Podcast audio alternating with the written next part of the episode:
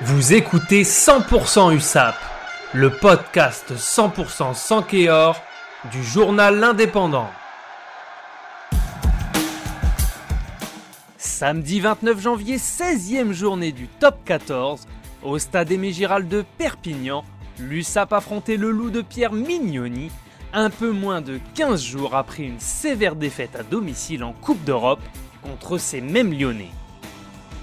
Lors du coup d'envoi de dix-sept heures, Perpignan avait l'occasion de rester hors de la zone rouge et surtout de ses rivaux directs au maintien, Brive, Biarritz et Toulon, en dépit de l'absence de Melvin Jaminet, retenu en équipe de France.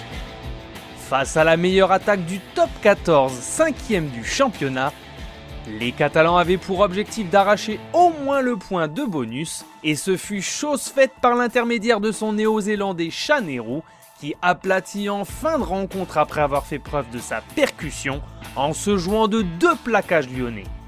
Tristan Teder s'est chargé de la transformation pour faire recoller les Sankéors vingt-trois à vingt-huit au coup de sifflet final, bien qu'à la pause, les Catalans menaient dix à neuf grâce à un essai de leur capitaine Mathieu Acebès, toujours aussi précieux dans la motivation des troupes de Perpignan. En toute logique, Lyon remporte le match face à des vaillants Catalans qui n'ont pas démérité avec deux essais transformés et trois pénalités, mais qui concèdent leur quatrième défaite à domicile cette saison.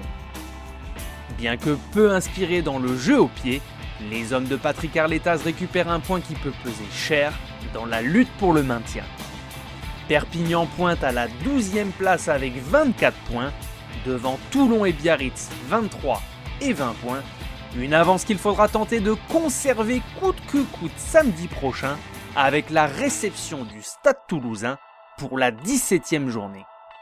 On suivra ça de près dans cent pour cent U S A P.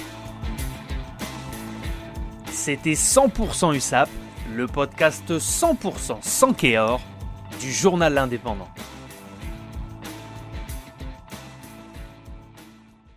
Retrouvez cette émission et toutes nos productions sur Radio Indep et en podcast sur l'indépendant point f r, nos réseaux sociaux et votre plateforme de streaming favorite.